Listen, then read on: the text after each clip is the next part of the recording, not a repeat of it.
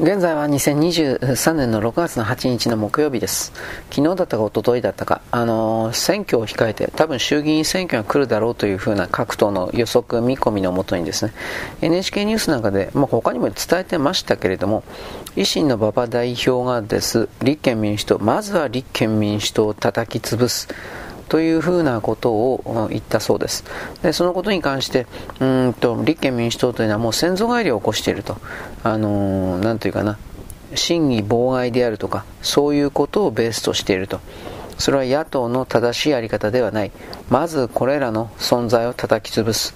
というふうなことを言ったことに対して、いわゆる、えー、大阪誠二さん、立憲民主党、僕は立憲民主党の誰が誰か全然知らんけど、ツイッターにはありました。立憲民主党、大阪、誰ですか、この人。まあ、この人はですね、そんなことを言って、馬場さんは一体何を考えてるんだろうか、みたいな、なんかいかにもいい人を演出しておりますが、えー、国会の審議において散々現実の問題、論議もしてこなかったし、逃げ回っていたし、ね、審議拒否という形で、なんだろう、自分たちの責任を放棄していたのは誰かっていうふうに考えたら、これは明らかに立憲民主党なんで、仕事してないんで、でも、金よこせ、金よこせ、議員は特別な、ね、存在だみたいなことをやるわけで、それはおめえ、一応与党を目指している、僕は維新なんか全然信じてないけど、でも、立憲よりはマシなんでしょうね、多分。でもそれすら騙しかもしれない。あまりにもひどい立憲というものをベースとしたら、維新の会がまるでいい人に見えるので、で、それをですね、本命は、中国の本命は維新の会を日本人に、えー、なんていうかな、信じさせるというか、そういうことでありますから、実はこれが大きな罠かもしれない。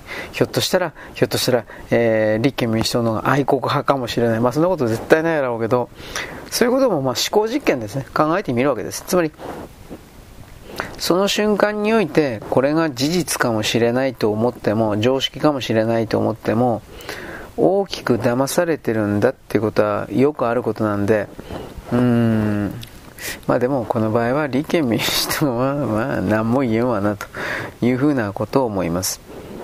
まあでもそれ叩き潰すとか叩き潰さないとかそれは知らないですけれども、えー、立憲民主党が今何をやってもやらなくてもという言葉を作りますが、選挙に勝てるとは思えないですね。それは例えば今日なんかの、えー、入管管理法うんぬんかんぬんですか？これ絶対に阻止するとかって言ったけど、彼らの言う阻止というのは、言論において言論を戦わせてあなたたちの言ってるこことここは論理的に間違ってるだとか、そういうんじゃなく、例えば、あの、審議拒否をする。ただ単に反対のための反対をする。ということを通じて、えー、自分たちはただ単に決まらなくてもいいんですよ、この人たちは。反対のための反対をする。で、そのことではどうですか？私たちは仕事してますよ。どうですか？指示してくださいよ。お金ちょうだいよ。これだけの人たちなんで。うん、だから、なんかね、あれようがあれまいが、結局彼らの野党勢力のやってることっていうのは暴力で、今回の場合は暴力なんですよ。あの、入管法改正案によって議決、採決を取るという流れの中で、うん、まあ参議院のね、法務委員会においては、とりあえず、ヤクザですね。はっきり言うけど。そういう形で、あのー、なんていうかね、徹底的に暴力を使って物理的に阻止しようとしてますね。昭和の国会なんかでこういうのあったそうですが、まあ、かっこいいと思ってるんだろうから、まあ、どうにもならんけれど、もしですよ、国会でそういう暴力を通じた、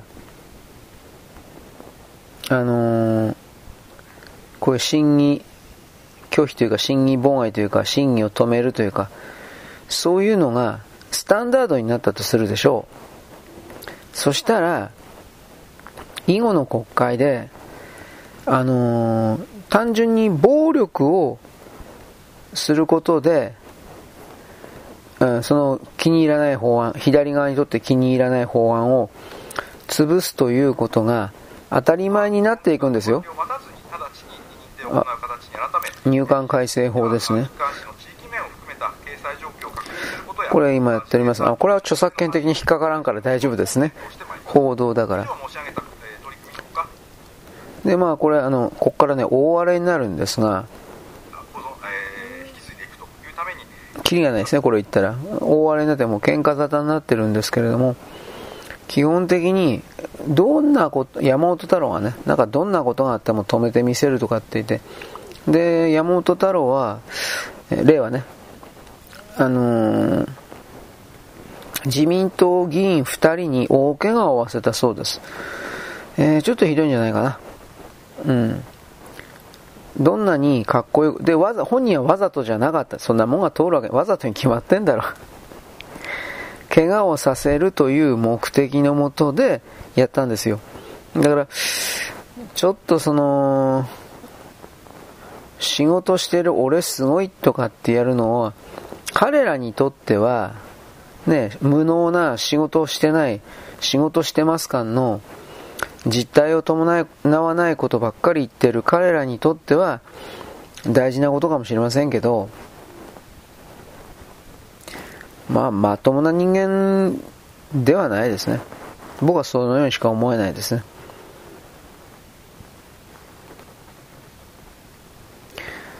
まあ、とりあえず法務員理事会なんかで対応協議だとかなんかそういうことで、あの、山本太郎に関しては懲罰動議の提出が出ました。まあ、この議員、議員首にすりゃね、こんなやつは。と思うけど、これ、こいつは、明確になんかやっぱなんか誰かに、まあ外国勢力と極左ですね。これに、あのー、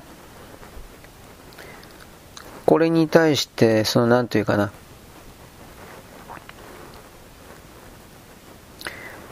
命令をしていたでしょうね。山本に対して。だから、わざとじゃなかったら、そう、なんかそれわざとじゃなかったら偽装してね、与党議員を、国民の代表者なんで、議員というのはそれでも。だから自分も国民の代表者だから、あなたはそういうことを、あの、暴力を仕掛けるということは、あなたのだ、あなたを送り出した人というのは、その暴力で物事を全て決めるんだという立場の人たちですね、と。さ世界基準においては、テロリストって言うんですよっていうふうにきちんと言い返さないといけないと思います。テロリストですよね。だから、そのあたりですよね。思う通りにいかなかったら、とりあえず暴力、で、暴力でやってさ、さっきも言った、今もちょっと前も言ったけど、暴力でやって、それで本当に何かが変わるというんだったら、これはほんま、やりたい放題ですよ。うん。それでは、やりたい放題。つまりあの、議論する必要がなくなっちゃいますよ。それでは一体何のために国会があるんですか？っていう、結局力が全てということを認めるということですから、武器持って相手を殺しまくればいいんです。で、文句あったら、文句あるやつも殺せばいいんで、で、それで近代国家がやっていけるんですかという。まあ、だから彼らは近代国家を構築するという意味、気持ちはないんですよ。基本的には。で、なんというかな。近代国家の枠組みは誰か他人に作らせておいて、自分たちはそこに対して何の義務も負わないし、責任も負わないし、あのー、その上で、美味しいとこ取るだけなんですよ。まあ、この場合は具体的には補助金、公金を盗み続けるということで、ね、かわいそうな人がいるからそこに公金、補助金をよこせ。法律はこの人たちはかわいそうな人たちだから甘くしろみたいな。まあ、全部それですよね、はっきり言って。そんなものは、あのいや、おととい来やがれですね。うん。まあ、とりあえず、採決でそれで怪我すりゃう、怪我させて、いや、やっぱそれは民主主義に対する挑戦になるんじゃないですか。彼らは民主主義の国家の中でしかできないような極左の言論をやってるわけですよ。彼らのやってることなんていうのは中国ではできないんですよ。彼らなんかかっこいいこと言ってるけど。即座に捕まって死刑になる、拷問を受けて死刑になるか、内臓の引き取られて死刑になるか、どっちにしたって命はないんですよ。で、彼らだけじゃなくて彼らの家族も、基本的にはそのようになるんですよ。だから日本というゆりかごの中で、徹底的に甘えてるだけなんですよ。だからそういうの僕は本当になんか許,、まあ、許せないって言ったところでどうにもならんけれど、だからここぞとばかりに自分たちは体制に逆らうヒーローだみたいなことをなんか言ってるような、ね、望月倉庫だとかあとは、なんだっけ辻元か。久しぶりに名前見たわ。あのー、それをですねパフォーマンスをどうですか？私仕事しますよ。お金ちょうだい指示してみたいな。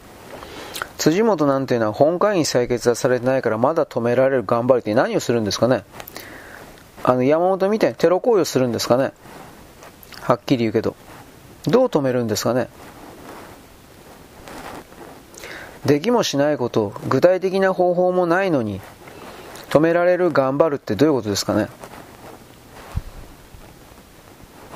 強行採決でも何でもないんですよ。反対してるのは令和と社民と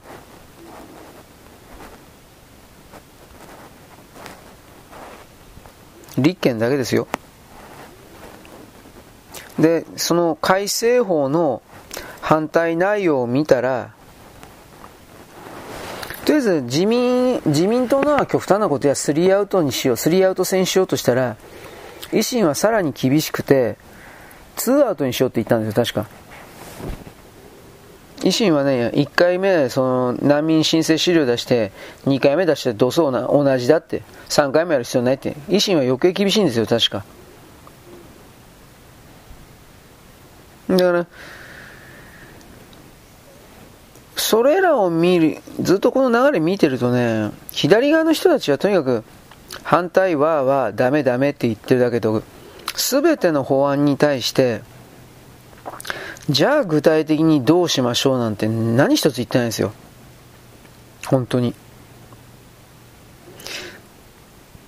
だから、なんでこんな人たち議員として送り出すってんのかなという。それ、これらの有権者たちとか、これらの地方議会、地方の人たちっていうのは、何考えてんのかなと思って。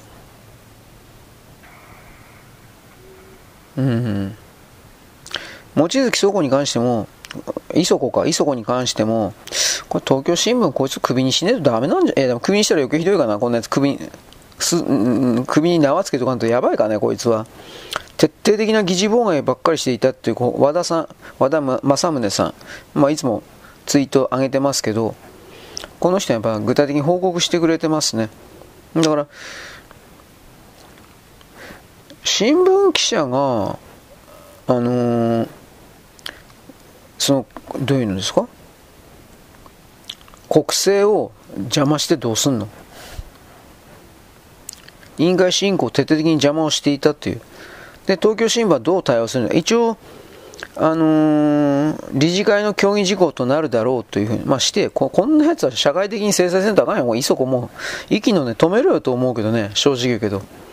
言論の自由というのは自分の言うことをに従えということじゃないんですよ。それは英語の確証だって僕何度も言ってるけど、リベラルを称する人たちというのは何の責任も取らないくせに要は自分に従えと言ってるだけなんで、なんでこんな奴ら生かしとくのと。本当に思うわ。な、まだ止められるとか。ね。活動家以外何もで、まあ、望月は活動家でしょうね。確か、あの人は角丸派と繋がって、中核か角丸のどっちか繋がってますよね、あの人。前なんか記事読んだことあるわ。多分あれ本当だと思うけど。だから、なんだろうね。まあ、とにもかくにも、今の流れの中でせめて山本太郎に関しては、まあ、懲罰動議で、まあ、首にはできないんだろうけども、重い懲罰動議を、なんか貼り付けるというか、適用させるべきだと僕は思います。うーん、なんかもうね、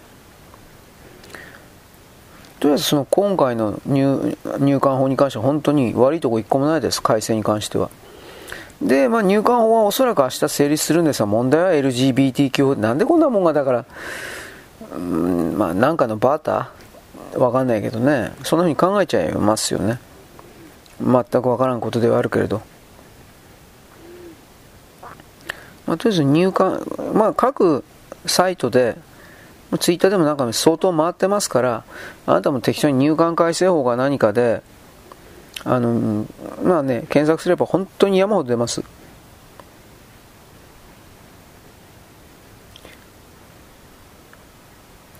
彼らの言うあらゆる手段はとにかく暴力革命的なものという、うん。どうせこの野党勢力にしたって止められるなんて思ってないですよ。あの、さっきも何度も言ってるけど、どうですか？私仕事してますでしょ？これやりたいだけですよ。なんかこんなんをね、どうにかしてこんな奴らクビにできねえかな。それほんと強く思うわ、俺。はい、そんなわけです。よろしく。ごきげんよう。現在は2023年のですね、6月の9日ですか、8日ですね、8日のですね、えー、っと、木曜日ですね、えー、っと、作業しながらなんで、いつもよりもですね、まあ、いつもそうなんですけど、3万人やっております。LGBTQ 法案関係的なものがですね、13日に強行突破だったかな、なんかそんな形で、自民党案のやつで強制に、的にですね、決めてしまうみたいな報道出てますね。これどうなるかわかりません。で、一応ですね、あの、参議院議員でいいのかなえ、山谷恵理子さん、三谷恵理子さん、山谷でいいと思うんですけど、まあ、ベテランの方ですね。この人が委員会で慎重な、えー、なんというかな、行動というか、それを求めました。具体的にどう慎重かというと、まずあの議論し直すということ、一旦立ち止まるとか、廃案にするとかそこまで言わないしても、もう全然議論してないのに、これを無理に通すということはいいんですかと。自民党がその国民から見放されてしまいますよと。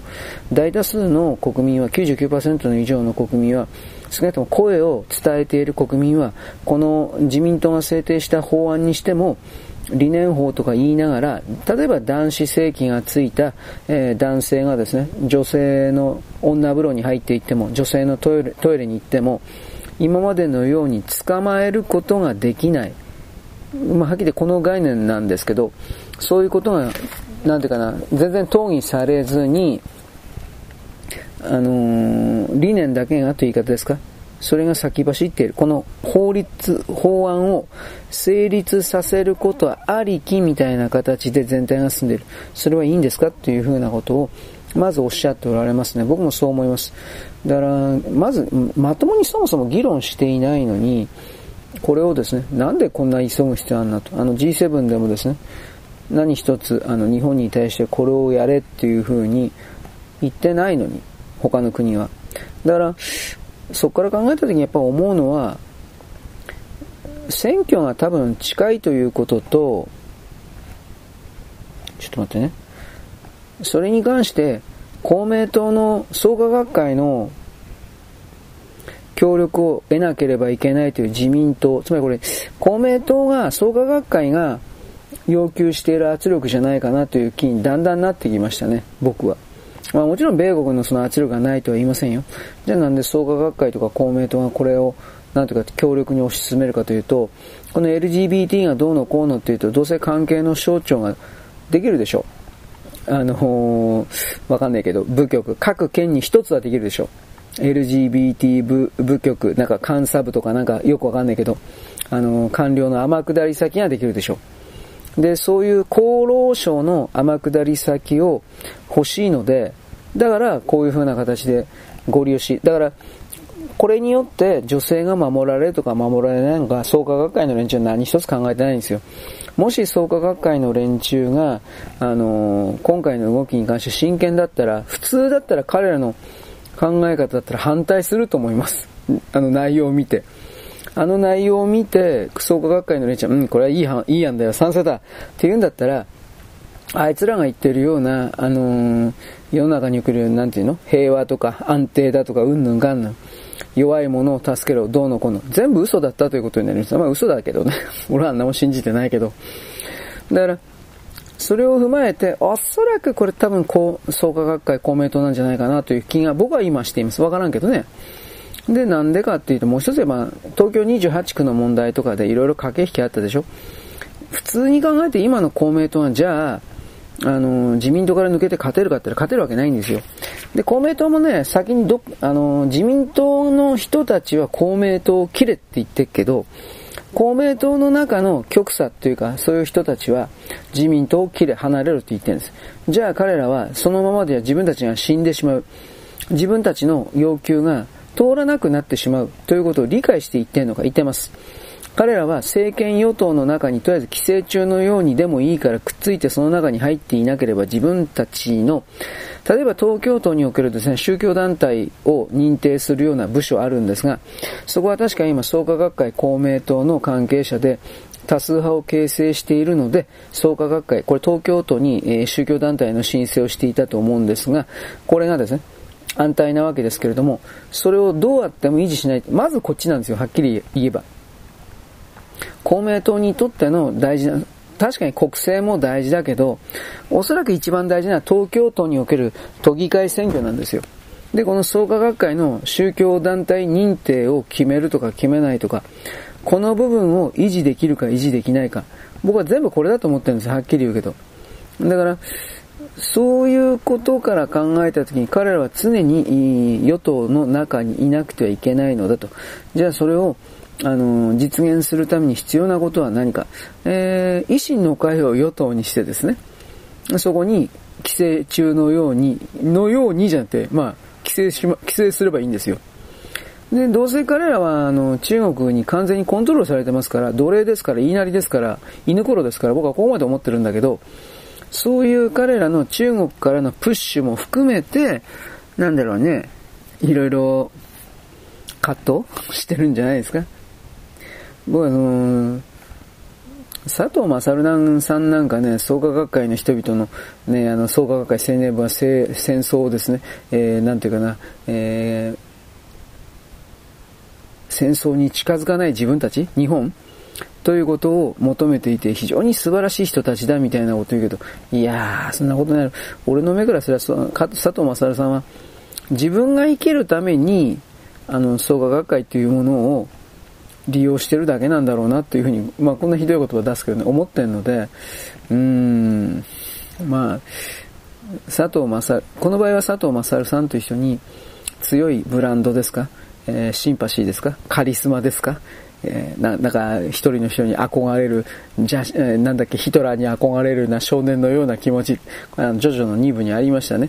えー、ジョセフが言ってましたが、そういうものを感じる人は、またね、思考停止して、そうだそうだ、佐藤様の言う通りだみたいなこと言ってっか知らんけど、僕は違うんで、僕ははっきり言って、そんなもんあるわけねえだろ、おめ何、何、なんていうかな、信じてんの？というふうな、こういう人たち、ね、カリスマを含めて、佐藤正さんがうんぬんとかも含めて。ただまあ、そうか、学会じゃねえかな、ちょっと話戻すけどね。この LGBT がうんぬん。だから、ひたすらとにかく、あのー、どうでもいいんですよ。あの、女性の人権なんて。で、あの、この三藤さん、三山谷さん、三、三谷さん、知らん。この人が、とりあえずこれを言ったそうです、委員会で。党議拘束を外せと。あのー、これを出すって言うんだったら、そしたらそれはそれで、えー、なんだろうね、仕方がないということは多分使ってなかったと思うけど、まあ、じゃあ仮に仕方がないとして、えー、っと、それを各個人の議員の自由意志のもとに、これ賛成とか反対とかを言えるようにしてくれと。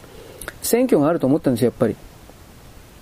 そうすると選挙があることを考えたら、あの、この法案に賛成してしまうというのは、明らかにマイナスだと思います。少なくとも、保守系列ですか？稲田さんみたいなね、私はリベラルよみたいな人は、これ私は賛成しました。私が、俺が、私が、え成立させたんですというふうに祝ってりゃいいけど、中道右派、保守の人からすれば、いやいや、俺こんなもん全然 賛成してないよ。何勝手に決めてんだよ、おい。というふうになるのは当たり前です。だから、それらの落としどころとして、えー、党議拘束を外すということを、してもらえませんかねっていう風なのは、これは僕はあ当然じゃないかなと思うんですけどね、違いますかね？何でもかんでもその、いや、でもこれ政治的に明らかにこれ間違ってるだろうと僕は思うので、それにもかかわらず、この岸田さんが本当になんでこの、まあ、だから岸田さんこれだけご利用しするということは、本人は一生懸命否定はして見せてはいるけれど、やっぱ選挙近いんじゃないですか？うん。あの、冒頭解散だとか。まあ、ちょっとわかんないけどね、それは。なんだか会期延長とかしたらなんか一応野党にねじ込まれるとかなんかいろいろ分析記事は見ましたけどね、僕は。ただ、なんだろうね。不信、な、野党が不信任出したからって、だからどうだっつうの？ちっとも怖くないじゃん、不信任出して。誰が造反するってでも思ってんですかね。造反なんかするわけないじゃん。それこそ簡単に粛々とっていう言葉ですか？あの人たち好きだけど。粛々と否定して終わりでしょう。なんでこんな風にね、平子らやってんのかなと。まあ、やっぱ米国もいるんですかね。わかんない。はい。で、チラリと、えー、っとね、トルドーか。トルドーがね、G7 終わった時に、帰り道にもう一回広島の原爆記念館？記念館って言っていいのかな？まあ、原爆のあの資料館か。原爆資料館か。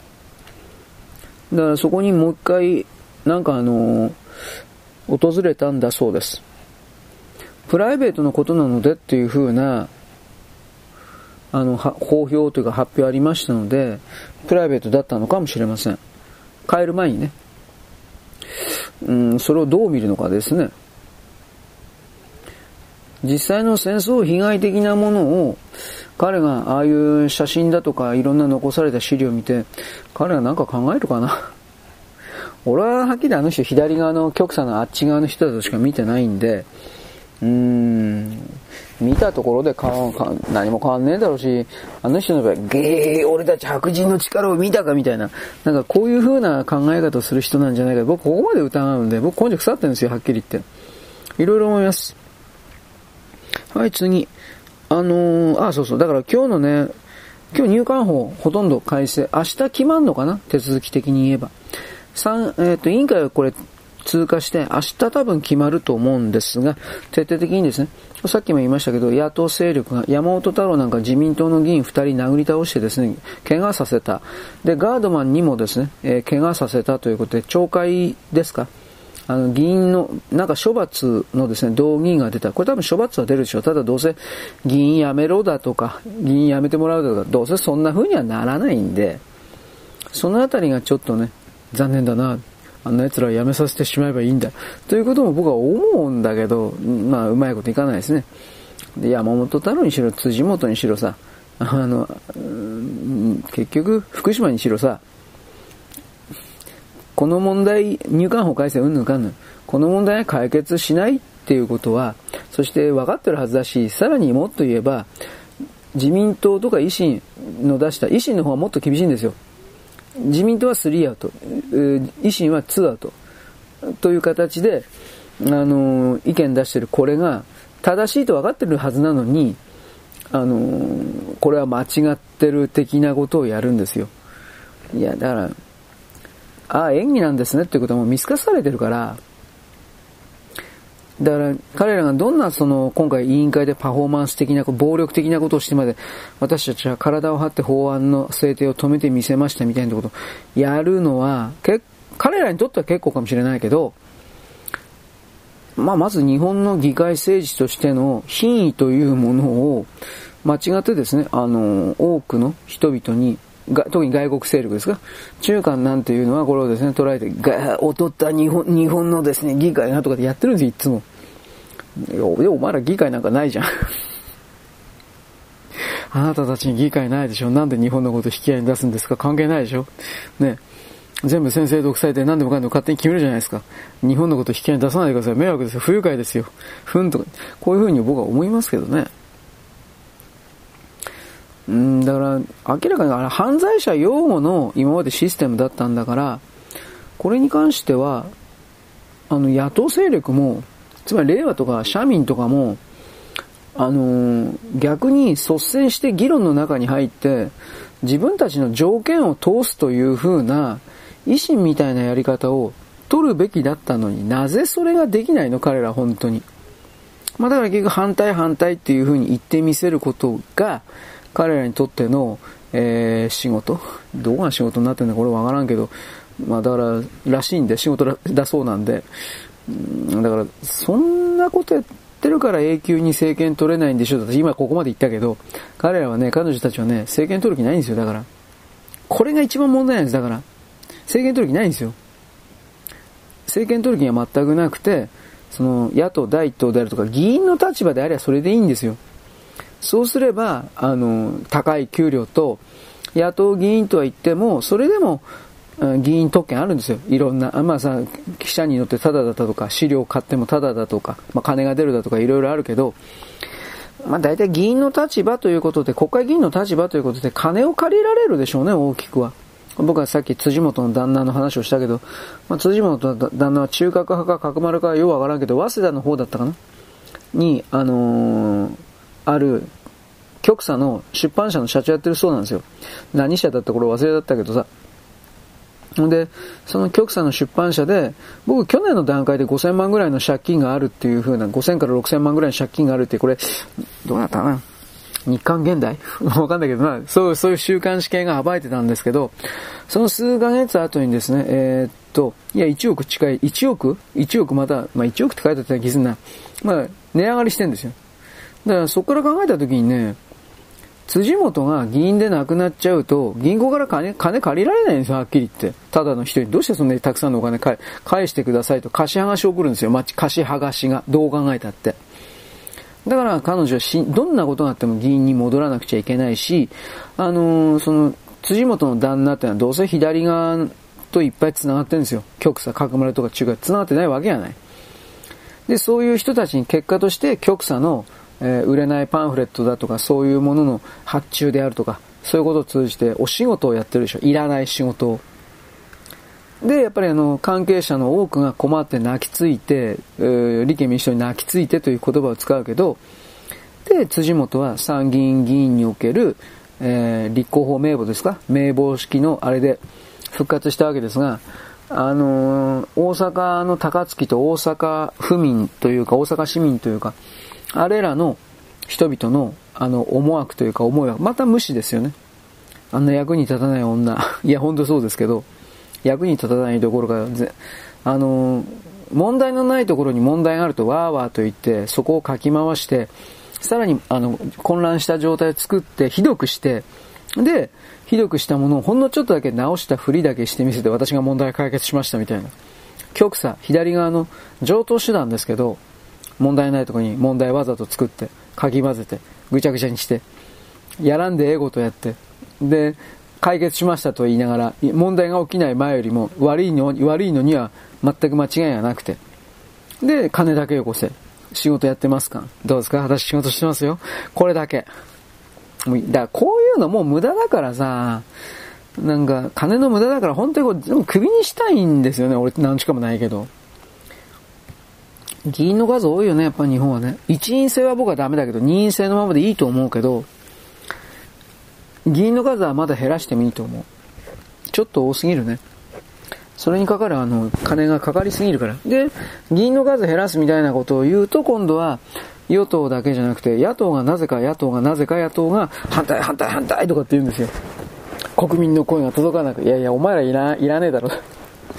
というふうにね、僕は思うんだけど、そういうことをあなたはですね、あの、周りにフランクに、ね、あのー、なんちゅうかね、考えたことがありますか？ということを僕は言うわけです。まあ、いろいろあるんだろうけど、左側というものはもう本当に人類にとっていらない。少なくとも人権とかリベラルっていうものの言葉をおもちゃにしてる奴らと、こここういうふうに決めるけど、いらない。彼らは人類を侮辱している。僕みたいに力がなく金もない人を逆に侮辱していると思う。いや、僕本当に貧困層だと自分で思ってるので、貧困層を侮辱してると思う。真面目にやってないから。なんか過激なことをして、で、あの、自分たちだけ、あのー、なんていうかな、儲かれいってやってるということ。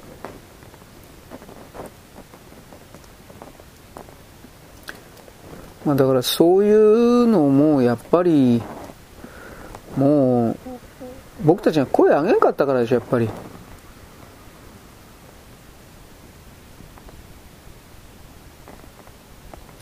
何を言ってどうこうでもないけれども。でもやっぱり黙ってたからあじゃあ黙ってるということは国民が黙ってるということは何やってもいいんだ。というふうにやっぱ間違わざとそういうふうに解釈する言葉を作って自分に都合のいいことだけをやる。もうそういうのはやめさせんとあかんだろうという。うん。それが僕の今の立場でございます。はいよろしく。ごきげんよう。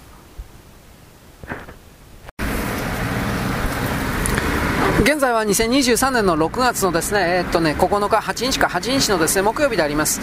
私はさっきですね、あの、人権、えー、違う、入管法か、入管法改正における今日のめちゃくちゃドタバタをですね、言いました。ドタバタというか、まあ、暴力ですね、あれはね。で、山本さんに関しては、2人の自民党議員をぶっぶっ殺しはしないけど、怪我させた。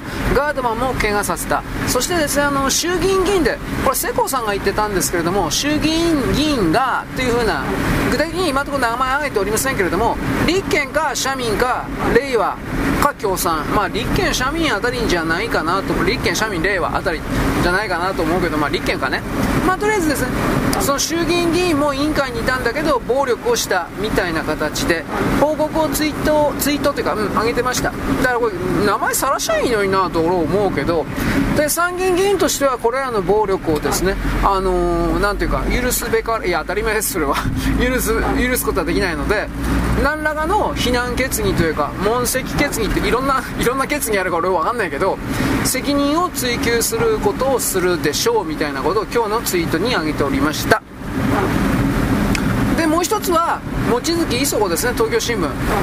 これに関してもあの議会議議場というかですね討議の一連を妨害してはならないというふうにこれ法律で決まってんのか中の内部の規則なのかわからんけどまあとにかくその委員会みたいなものは黙って粛々とやらにはいかんのです。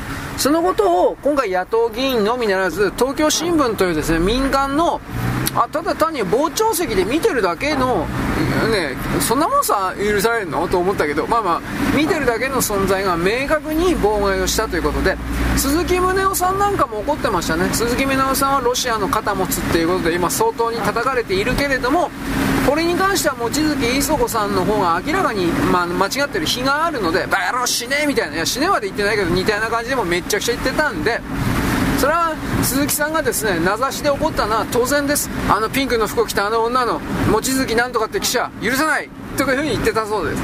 僕あのスクリーンショットを見ただけなんでまだ動画見てないんですがでも怒っていた。でもそうでしょうね。ニコニコニュースだったかニコニコ動画の方にまず上がってましたねそれは。さすがにいやだからこれをガタガタ言うんだったら入管法改正の時にほら与野党で協議して話してすり合わせしてお互いの条件を言い合って落としどころを作るみたいな2回か3回あったじゃないですか。ほんでその時に自民党とかあの維新だとか集まったけど立憲だけが参加しなかったんじゃなかったですか？これ確か。うん。または参加して拒否したんじゃなかったですか？どっちにしたって。で、えーと、自民と維新のやつは維新の方がさらに自民党よりも厳しいあの改正案になっててそれを自民党はまだですねいやちょっとそれきついよ。ということでまだまだ自民党の入管管理法の改正の方が緩やかなんですよ。でそういうことに乗っかるべきだったんですよ。まともに野党をやろうっていうんだったら。あの数が例えばギリギリで自民対立憲で51対49で49が立憲であとちょっと多数派工作したらひっくり返すことができるみたいな力持ってるんだったらそういう委員会から何か全部拒否するみたいなこともそれは選択肢の一つとして本当は許されないけどでも実行力を伴う選択肢の一つとしてあったかもしれないけど今の立憲なんていうのは何の力もないのに力があるふりをしてパフォーマンスだけしてだからまあ本当に韓国みたいですね。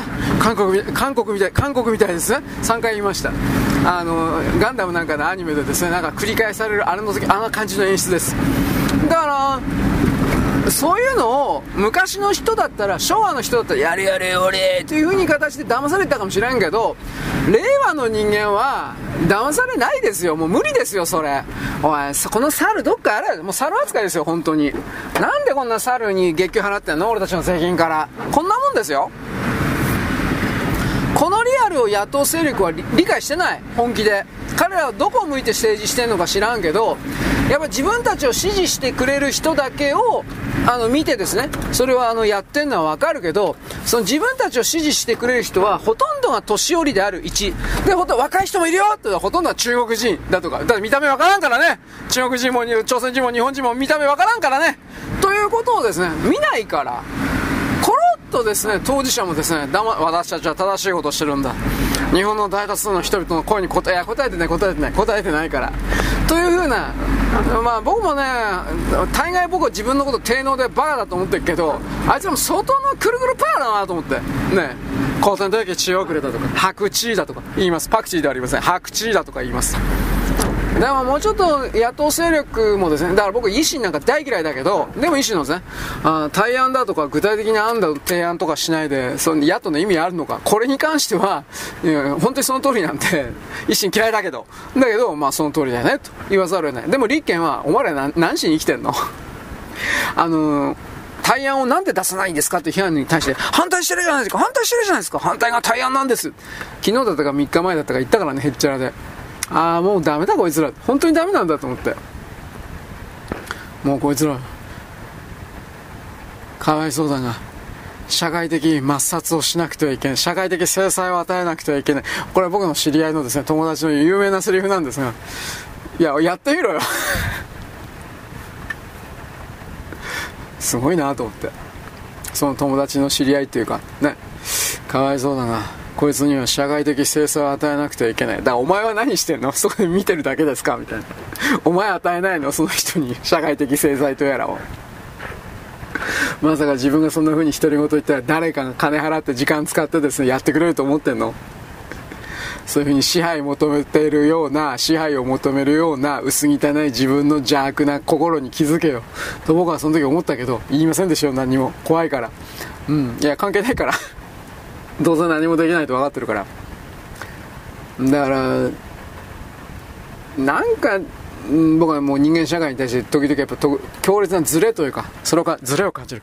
バナージみたいですね。バナージ、小説版バナージで、バナージはなんたらかんたらズレを感じる。知るか、てめえのズレなんかな、だからなんぞっつって、まあそういうことも思いましたが、福井さんの文章は読みづらいので、えー、もうちょっと改善した方がいいと思います。余計なお世話ですね。あの極左の山本太郎とかね、辻元とかああいう人たちが、うん福島、水葉も何でもいいですよ、そういうの、蓮舫だろうが何だろうがいいんだけど、そういう人たちが、じゃあ自分たちの暴力的行為をもって止められるだとか変えられるだとか、そんなことを本当に思ってる思ってるわけがない。絶対にそんなことは変えられないということ彼は知ってますよ。それ例えば辻元が腐った民主党政権の時に内部にいたんだから、で山本太郎は売れない俳優だから彼は自分の人生設計としてこの今の瞬間ですね、えー、名前売って金儲けることしか考えてないですよ。年いった時にですね政治家であったということが金儲けの次の種につながりますよ。そういうことしか考えてないですよはっきり言って。辻元も何度も言ったけど旦那が極左の角丸だったか中核だったかの関係者で、えー、早稲田の方に出版会社持ってて極左の。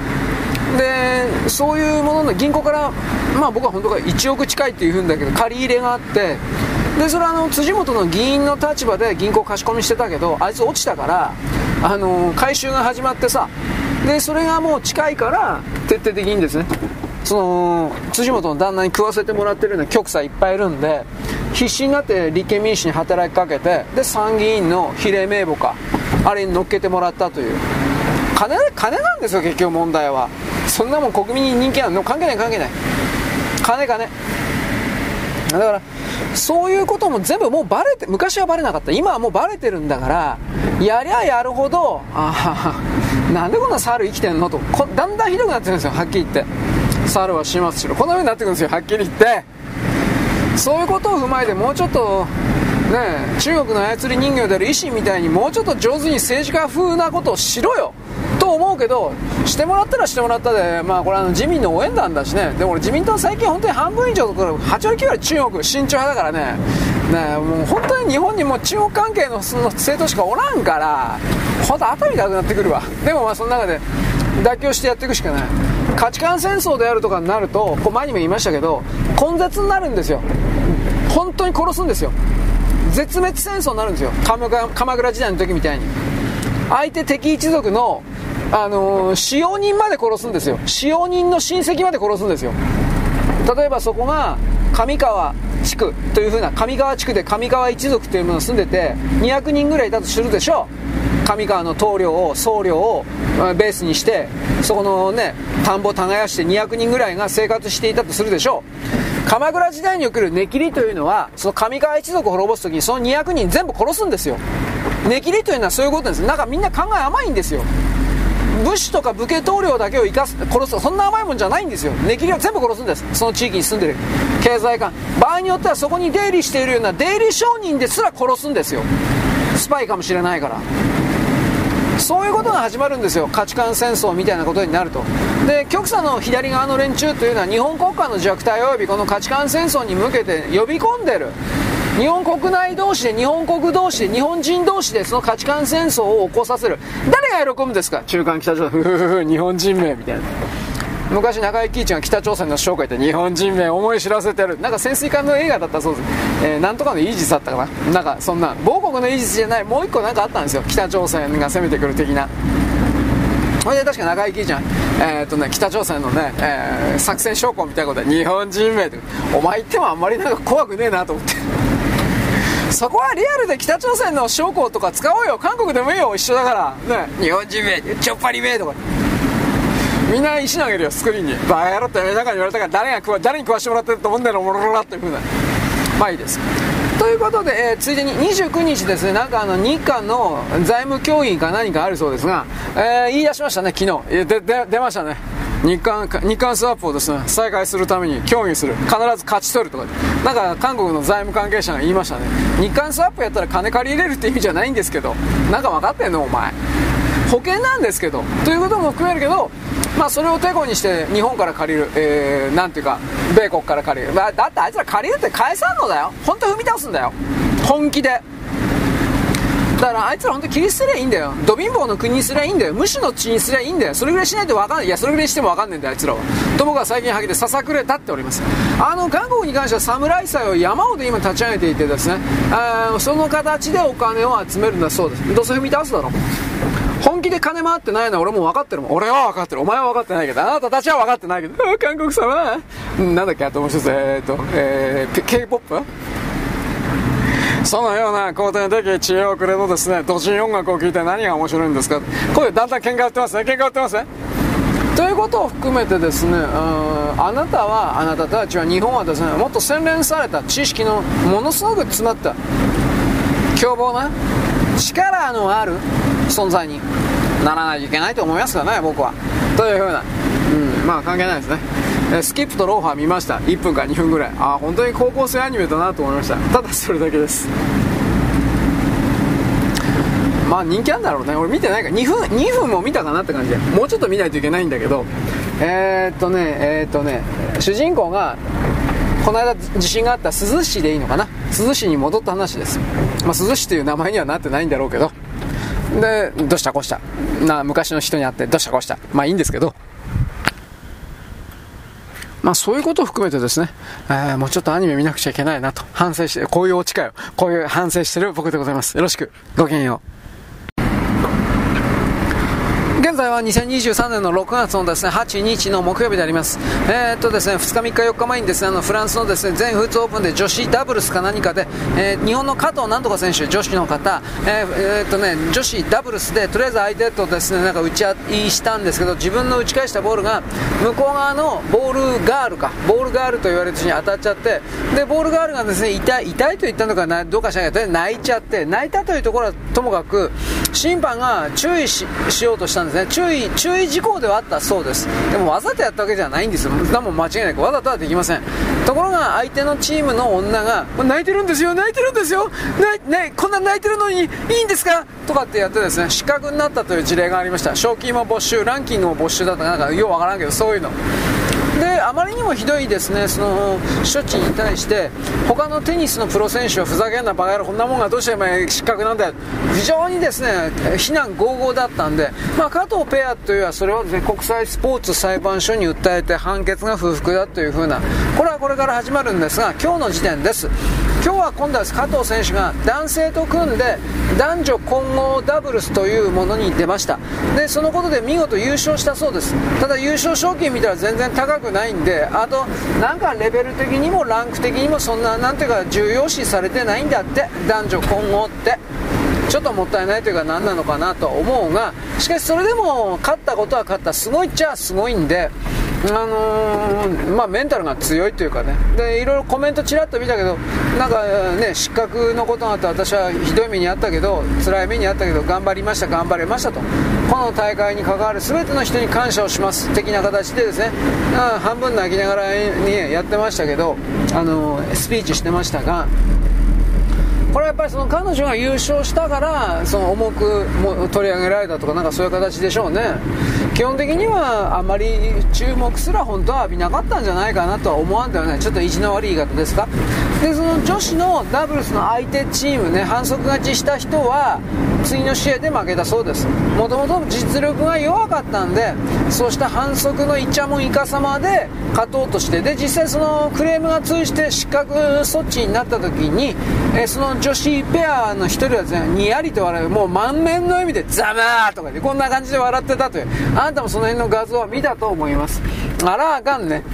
うん。嘘でもいいから例えば仏頂面というかしかめっ面をしてこんなひどいことするなんて許さないわみたいな形の演出をすればまだなんというかね人に言われなかったんだけどあれだけですね満面の意味を叩いてですねざまあこれではこれではダメでしょ同情は集まらないですよ。下手を打ちましたね。なんてことも思ったんですが僕はどっちにしたって興味ないんで。まあいろいろと思ったのはバカだろお前って。どうであれそんな人を陥れて笑うっていうのは最低通り越してるなと思います。さすがクズですね。というふうなことを僕は思いました。僕自身もまあ全然大した男ではないので、うん、まあ世の中そういうね、えー、人の足を引っ張ることでしか生きていけないねクズ中のクズいるよね。この程度で、まあ、コメントしとくんですが。はい、でですね、あの入管保管して、まあ、これ明日一応決まるという形で、どうなるか、一応見ておきましょうと言います。ま、まあ、普通に考えて大丈夫だと思いますよ。うん、決まると思いますよ。ただ、一応、辻元とかあの辺がですね、最後まで諦めへんとか言って、何をどう諦めないのか、これ教えてほしいんですが。テロ爆弾でも仕掛けるんですか、うん、拳銃とかなんかマシンガン持って議場に殴り込みかけるんですかね？普通の議事進行で考えたらどう考えたって止めることはできないです。そういう議会制のルールであるということを分かっておりながら辻元はそういう自分を売り出すためにそんな過激な人々にない希望をありえない希望を与えてそしてさらにがっかりさせるっていうのは絶対にやらない方がいいです。そんなことやっちゃいけないんです。でまあでも今のその末端の人々はいやいやそれは無理だろうというふうにまあ分かってるので辻元がそんなかっこいいこと言ったところでそんな騙される人はいないとは思いますがまあ僕の配信を聞いてる人でそんな左の人はおらんと思うけど 仮に左の人がいたとしてですよ、えー、まああなた変な希望は持たない方がいいと思いますよ。辻元だとか蓮舫とかそう、まあ、山本太郎とか全部そうだけど左側の有名どころの人たちというのは虚飾の人なんですよ、まあ、仮面の人虚飾の人。自分を大きく見せるということ偽りの自分を見せるということのみで人生を生きてきた人たちですからまあ中身がない人です。でも中身がなくてただ器の人器だけであり人々の思いを受け止めて大きく何かを成し遂げるというふうな実行の人かというとそんなことはない。ただ単に虚飾の人です。かすめ取るだけの人たちです。昆虫の世界とか鳥の世界で、えー、なんかあ強い虫とか強い昆虫とかに偽装して化けて敵からですね身を守るだとかあとは餌を取るだとかそういうやつらいるでしょう昆虫だとか動物の類で鳥類もいたかなあいつらはそれなんですよ早い話が。何かを成し遂げるということもこれからもないしこの日本という安全な国家体制がなければ呼吸さえできないような奴らですまずそういうふうな言葉で、あの、彼ら、彼女たちを再構築していただきたいなと僕は本当に思います。世界の政治というかですね、まあ、日本の国内政治だけでなくて世界の政治というものに関して今までは昭和の時代とかはあのその人隣で人間であるとかどういう人間がやっているのかその背景母体、えー、なんていうか支持支持団体はどういう感じの人たちかということにおけるですね情報が全然伝わっていなかったんでなんだか違う雲の上の人たちが何かやってる的な感じだったけれどやっぱりこれは個人端末のですね普及によってその人の実情がリアルが、まあ、それも本当にリアルではないけれどもでもはるかに情報量が多い何かが流通しましてですねなんだこいつはこんなやつなんでやってんのっていう風なこういう気持ちがまず多くの人々の中に生まれてきたということそれがまず大きな進歩なんじゃないかなと思います。カリスマであるとか表彰アイコンでこの人でなければならないんだみたいなことはないんですよ。ないの。だって人間の世界だからマニュアル読んだら大体どんな機械でも男女含めて子供子供老人含めて大体はできるように作ってあります。でそれははっきり言政治だろうが新聞だろうがメディアだろうが何でもかんでも大体できるようになってます。足りないところは訓練するはそれでもですね100求めているものに対して80から85ぐらいはなんだかんだ言ってクリアできます。はっきり言うけど。だからそういうことを通じて人間の意識もう一段階ポンと上がるということでじゃあ誰がやっても同じようなというか誰がやってもですね最適な合理的なですね回答が出る、えー、ていうかな正しい解決方法なんかそういうものが導き出せるような全体構造を持てばいいよねとここまでいかなきゃいけないと思います。そんな意味においては僕はあの野党勢力辻元であるとかですねいろいろ山本太郎たちのやってるのは要は自分たちが金欲しいだけだろそれ。というふうにしか見えないわけです。あなたはどう思いますかね？と一応言っておきます。よろしく。ごきげんよう。現在は2023年の4月のですね、あ6月の9日のですね、えっ、ー、と、金曜日であります。4日にですね、あの、大田区の都議選の補選か、ありました。なんだか1人辞めたんでしょ？確か。立憲のやつか何か。で、それの関係の補選だと思いますか、補欠選挙だと思いますが、えっ、とですね、ここで公明党は動かんかったようです。具体具体的に言えば、維新の会、都民ファースト、あと立憲も出したの？ちょっと詳しく知らないんですが、あのこれらに関して、えー、っと公明党は自民党の候補を押す押すということは協力するということはしなかったようですが維新だとか都民ファーストこれを支持するということもやんなかったみたいです。つまり動かなかった。だまあこれ冷戦から当たり前なんですよね。あのもしこの補欠選挙で公明党が維新の会だとか都民ファーストのどっちかに肩入れして自民党候補に勝ったっていう風になっちゃったらこれは国政選挙も同じことするんだねって取られてもしょうがないし自民党の内部で公明党を切れっていうね力が絶対に強くなります。そうすると公明党はどんだけブイブイ言わしたところであの本当に自民党との縁をパツンと切られちゃったら公明党は特にあの比例代表で比例代表選挙徹底的に票を落とすんじゃないかな。前回の衆議院でも参議院でもかどんどんとこれ全国比例代表制のいや公明党って名前書があるでしょ。ひあの数減ってるんですよ。それはやっぱりあの創価学会を支持している年寄りが死んだから単純に。どんどんと死んでるんだと思います本当に。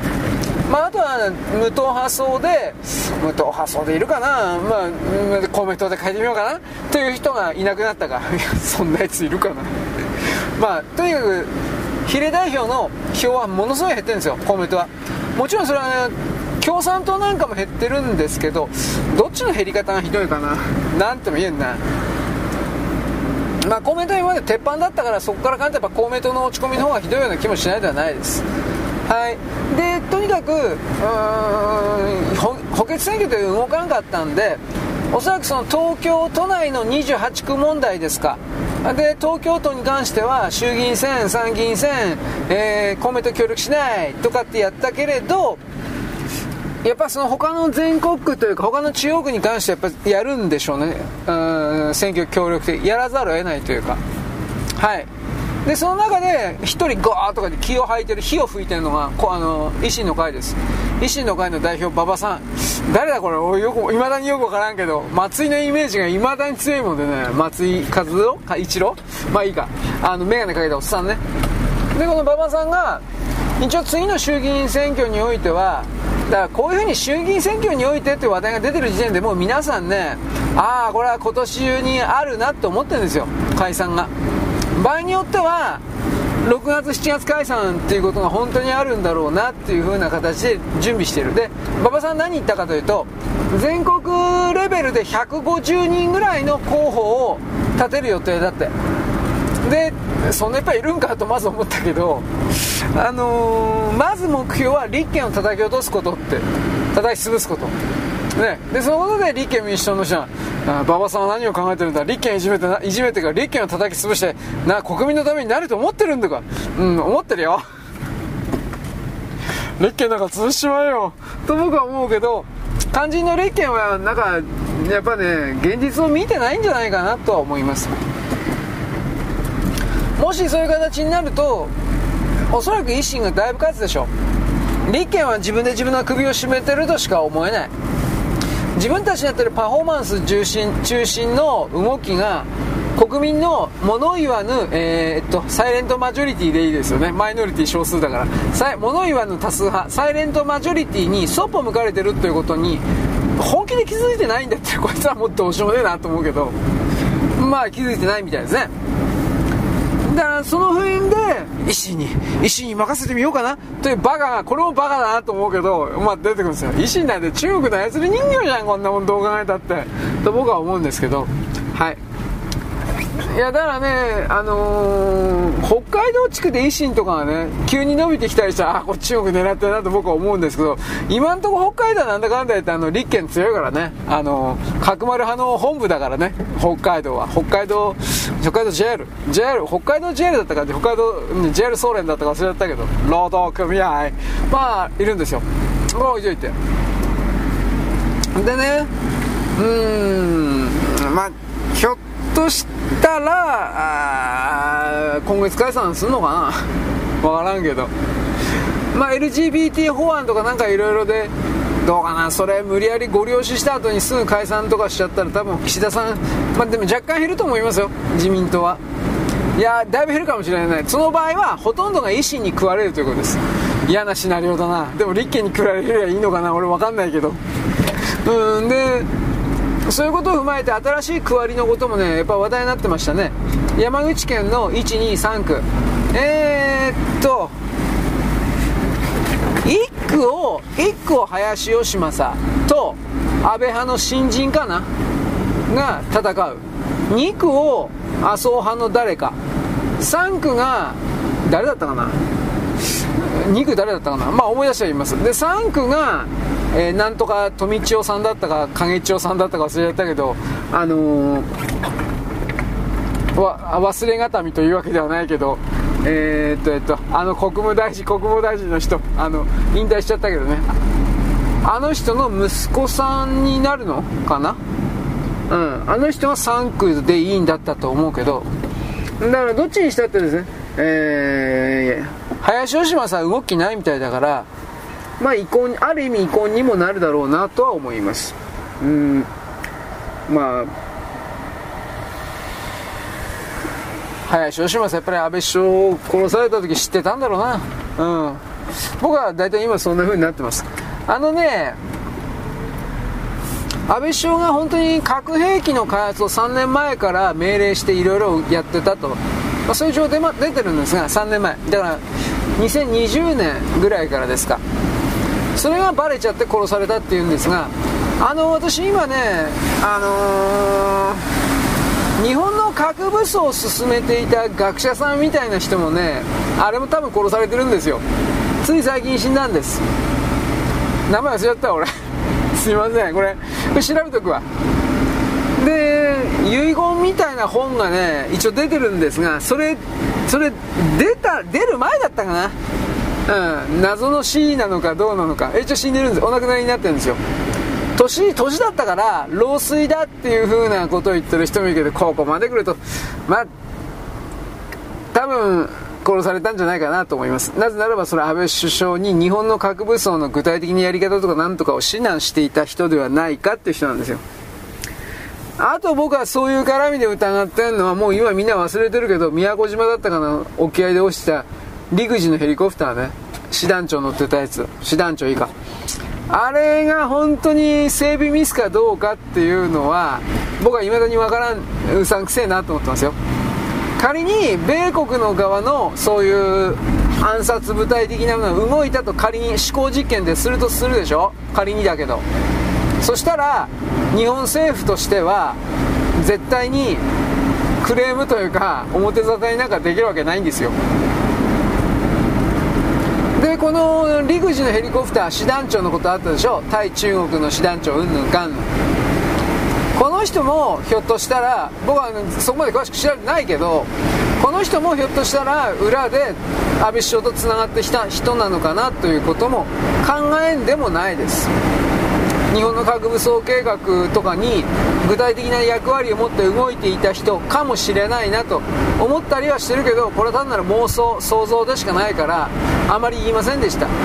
まだ調べてないしでねあのー、キッシンジャーがね中国のこれらの実務派みたいなやつらとこれもやっぱりつながってるっていうことはこれは言ったと思いますがだから僕はその安倍首相が暗殺したうんぬん中国だ米国だってうんぬんかんぬんって言ったけどこいつはねあの米国から働きかけて中国の暗殺部隊使ったんじゃないかだとかどっちかわからんのですよ僕は。ででも米国には米国できちんと CIA か FBI まあ CIA ですね。CIA の中に暗殺部隊持ってますからでもそれねただでは動かない。まあだからサンヘドリンとかなんかいろいろ秘密結社的なもんあるんですけどそういうところの中に所属している暗殺部隊という言葉を一応使います、うん、まあ適当なこと言ってるだけだけどね俺は。だからもう本当の本当は何なのか分からなくするための情報が飛びすぎていて俺は分かんない。キッシンジャーたちを騙すために中国の側が20年ぐらいかけて 安倍首相のことをそういう風になんか偽情報出してきただとか。そんなことを主張する人もいる。ただあの米中が核兵器を日本に持たせないという点では利害が一致しているので安倍首相はそれで殺された。とか言いながらあのね去年の3月ぐらいあ今年か。今年の3月ぐらいにね今年の3月だから3ヶ月4ヶ月前か。こういう情報も出てるんですよ。それはねハンター・バイデンいるでしょハンター・バイデンがね、世界のあちこちになんだかんだで飛び回っていてね、イランの最高指導者の、あれ誰だっけ？ハメネイでよかったっけ？今は。ハメネイさんだったっけ？ああいう人たちに会ってね、あのー、イランはね、韓国に80億ドルだったかな。まあ、とりあえず金泥棒されてるんですよ。凍結されてると言いながら実際使使い込まれてないと思いますが、その80億ドルだったかを、えー、イランにあの秘密裏に返してやるからその見返りに俺に金をよこせだとかそういうねあのいろいろなこれはこれはなんか証拠あるらしいんだけどだとか親父に言ってこれすごいねお父さんに言ってねとかこれこれこれ親父に言ってイランに10発核兵器持たせてやるからあの何千億円かな？日本にしたら何千億円。よこせ。あともう一つ何かの条件をさらにあのハンターの言う条件を満たしたらこれ中国と話をつけるということなんだと思うけど20発核爆弾持たせてやるだとか。そういう話が以上に出てる。でなんでキッシンジャーこれはいいんですか？と僕は思うわけ。キッシンジャーは米中戦争で核戦争が使われたら人類が滅ぶからあの自分の管理できないような国の核兵器開発は認めない許さない殺すんだというふうに決めている人だと。まあこれも仮に決めてほしいんですがそれだったら安倍首相をね彼が殺せと命令した。ね仮にそうだとしましょう。なんでイランいいんですか？イランの方がよっぽど危険ですよ。はっきり言うけど。だからそういうことがですねなんかいろいろ出るんであの何信じていいかわからんでしょう。僕らそうですよ。これ簡単簡単な人はねそうだそうに違いないんだララララというような形でこういう外側情報をですねそのまま言うだけなんだけどだって俺も裏取れないけどその人たちも裏取れないからね聞いてきたわけでもないし。だからなんかねとりあえずじくじたる思いをね抱えながらこんなに喋ってるわけですよ。だからそのハンターがそのイランに核爆弾を持たせてやるっていう風に言ったこの辺も実現したかどうかなんて分かんないですよ。多分実現とかしてないと思うけどね。ただイスラム教徒を騙したりなんかしたら本気で殺されるので多分騙しはないと思うけどこれは分かんないですね。あいつ何考えてるか分からんもん。だって目がいってるだろあいつ。どう考えたって。いや本当に言ってないですか？薬薬物で。まあいいです。ね。決めつけはダメですね。ハンターさんはいい青年かもしれないし。そんなこと絶対ないと思うけど。ということでね。あらゆるところに偽情報がやっぱ飛んでて困るなってこと。安倍首相の暗殺云々に関してでも言えることは米中どっちか僕は本当に今のところ分からんけど日本の中で手引きしたやつがいるのは100%間違いないと思ってる。手引きしたやつが。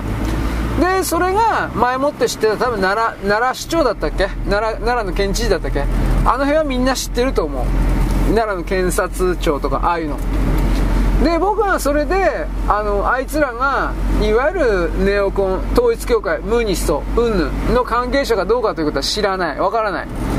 で奈良県が統一教会関係のあの金がいっぱいいっぱいでもないけどあってあるんですよ。でそれらの企業からたくさんの税金だとか政治献金とかもらってるっていう風な立場。もちろん合法で。だったらそれはかばうだろうし。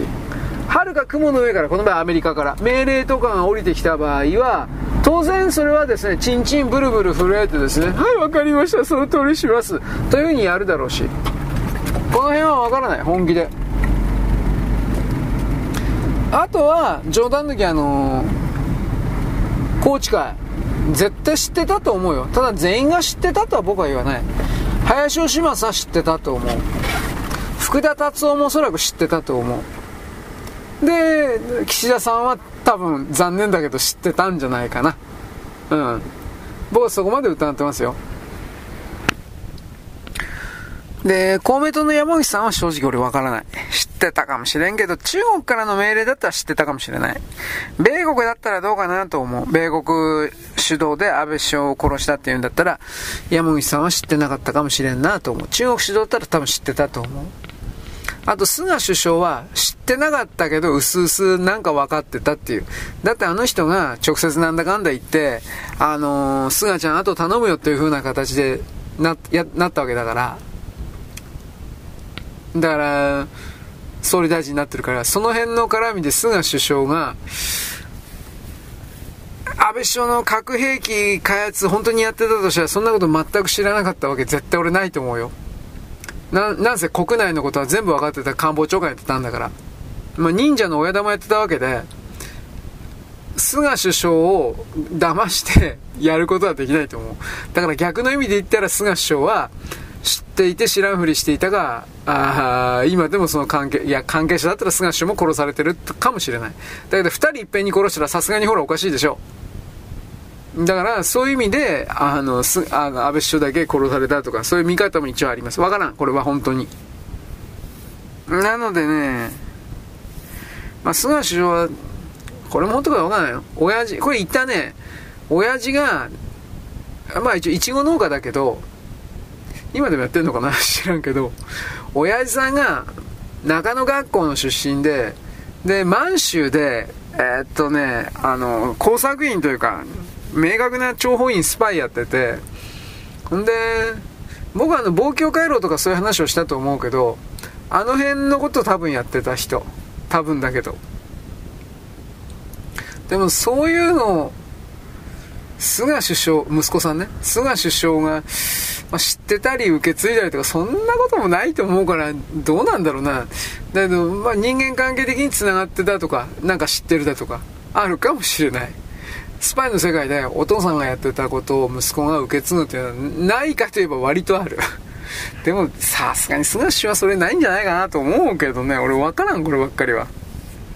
ということなんで、もちろんこれ昔おはがきいただいたけどもちろんこれはあのアメリカにおける JFK みたいな権力者の人々が寄ってたかって王様をレイジサイド王様を外国勢力と組んで殺したんですようんそれは間違いないんですよ山上なんとかってのはでも沈下すあの関係ない。もう名前さえわざと出てこないでしょ。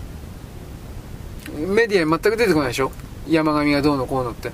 本来ならばそろそろ裁判始まってなきゃおかしいのにどこまで引き延ばす気なのかなと思って。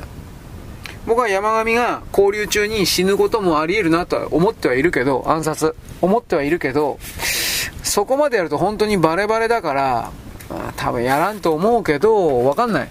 で今なんかいろいろ流れてる流されてる情報なんかでキッシンジャーたちは騙されたんだとかその辺が本当だったらあの それはお前 CFR とかキッシンジャーとかメンツ丸つぶれだぜ。さすがにそんなことないと思うけどね俺。うん。そうなると生きていけない。米国のああいう本当の支配層の中ではけじめつけんとあかんヤクザじゃないけど。そうするとあの米国の関係者の中なんていうか中国の手先になってたやつを殺すだとか。またねけじめつけるのはまだあるんですよ。そのヌーランドたちサリバンたち統一教会ですね。米国統一教会。もし安倍首相があのどうであれこれと関わって統一教会的なものと関わっていたとしたら僕はそうそんなことないと思ってるけどあのこれ言ったねこの辺は。仮にあったとしても彼は国益のことを考えていたっていう風な言い方になるけど多分それはないと思うがあのー、ヌーランドやサリバンが安倍首相を利用していたということは100%あると思う。ネオコンのやつらが。で、その自分たちが上手に使っていた手駒ロボットとしての安倍首相を殺されたということをそのままにしていたら、ヌーランドたちは、次がないから、今民主党の中に潜り込んで、共和党から民主党の中に潜り込んで、仮に次共和党選挙が勝ったとしても、共和党入れてくださいとはできないからどう考えたって。だからそういうことを含めてメンツを保つために、キッシンジャーの側の誰かを殺すということを普通に考えればやると思うが、まあ、そこまで来て本当に仁義なき戦いのヤクザの世界になるんで、俺はちょっとどうかわかんねえなって、そう言わざるを得ない。わかんねえなって言わざるを得ないんだけど、まあ、いずれにしてもですね、いろいろなあ怪しい情報が本当にと飛んでますよと。つまりそれ、これこそは認識阻害なんですよ。真実に近づけさせないという。ね。だから僕大嫌いなんですよ。この嘘ばっかりついてるから、嘘から入るから。で、ね、人間は僕みたいに、僕、僕、僕、思い込みでね、どんどんどん物語作るんで、僕、僕ですよ、僕ですよ。もう、もう物語作るんですね。あの、本当にね。喋ったり考えたりすればするほど事実なるものとかけ離れていくんですよ。だから僕はあんまりその、この安倍首相のね、核兵器開発だとか、うんぬんだとか、それは、わからんからね。わからんということを時々こんな風な形でわからんままにあなたに言ってるわけです。うん。あとはね、福島原発で立ち入り禁止区域になってるでしょう。ああいうとこで何かやってんじゃないかっていう説は一応ありますよ。人誰も入れないからね。だけど、あの誰も入れないところにそうではなくて、あの、米国だとか英国だとかの、あの、核兵器の、廃物ですか？放射性廃棄物質。ゴミね、核のゴミ。あれをどんどんと集めてるだとか。これも証拠なしに言ってます、みんな。わからん、こんなわからんのだよ、だから。そんなことでも仮にしたらね、今、あの、放射線のレベル下がって解除したような村とか町いっぱいあるでしょう。それいつまでたっても放射線レベル下がらんということになるから、おそらく核のゴミ捨て場でやってるってのは多分ないと思うんだけど、多分ね。だからよっぽどできてるんだったらよっぽど後処理をきちんとしてるっていう言い方になるけど、これ本当わからんもん。だから何気に、えー、福島の原発のその立ち入り禁止区域で核兵器のアッセンブリ組み立てをやり始めてたのかなあわからんわからんわからんわからん。そんなの分かるわけない。ただ普通にあんた考えてみろ考えてみりゃ分かるでしょ。日本国内の自衛隊の基地だとか企業メーカーだとか核兵器作りそうなとこは全部米国に監視されてるんだよ。あとどこあるよって感じだよ。そういうこと考えないといけない。人が入れない。人の出入りが極端にもうないような場所って言ったらもう福島のそこしか俺ない思い浮かばんわ。はっきり言って。まあ、あと日本国家においてはその国家のプライベートはあるけど地下通路だとか地下室でもそんなもん米国どうせ全部知ってるもん。戦前から組み上げた地下通路とか地下地下室だとかそういうやつ。東京都の東京都の下にそういうの山ほどあるの知ってるでしょ。あと謎の地下鉄の駅謎の地下鉄の駅だとか路線だとかトンネルだとか本当にいっぱいあるっていうこと。だいぶねあの埋められてるんだけどそいつを一部利用してる線もあるんだけどそれは大体はその東京都から、えー第二首都第二首都長野に決めたんだったっけ？ね、エヴァンゲリオンじゃないけど本当にそういう傾向は本当にあって第二第二首都が首首都第二首都が長野。長野どこだったかな。まあそういうねそういうところにまで地下鉄というかそれ汽車を走らせてどうのこうのって話は本当にあってそれはどうなのかな。行動というかトンネルは多分残ってるんだけどブラタモリなんかでね NHK のブラタモリなんかでこういうね知らん顔してですねドラねテレビドラマでだからテレビ番組するとね多分ねあのタモリさんのキャラクターで面白いんじゃないかと思うけど、まあ、絶対にやんないよね。まあとりあえずそういうことなんで嘘の情報が山ほどあるという前提のもとにこの安倍首相のことはちょっと言ってみました。まあだいぶ嘘だらけだとは思いますがねたまに本当のことあるから弱るんだよね。はいよろしく。ごきげんよう。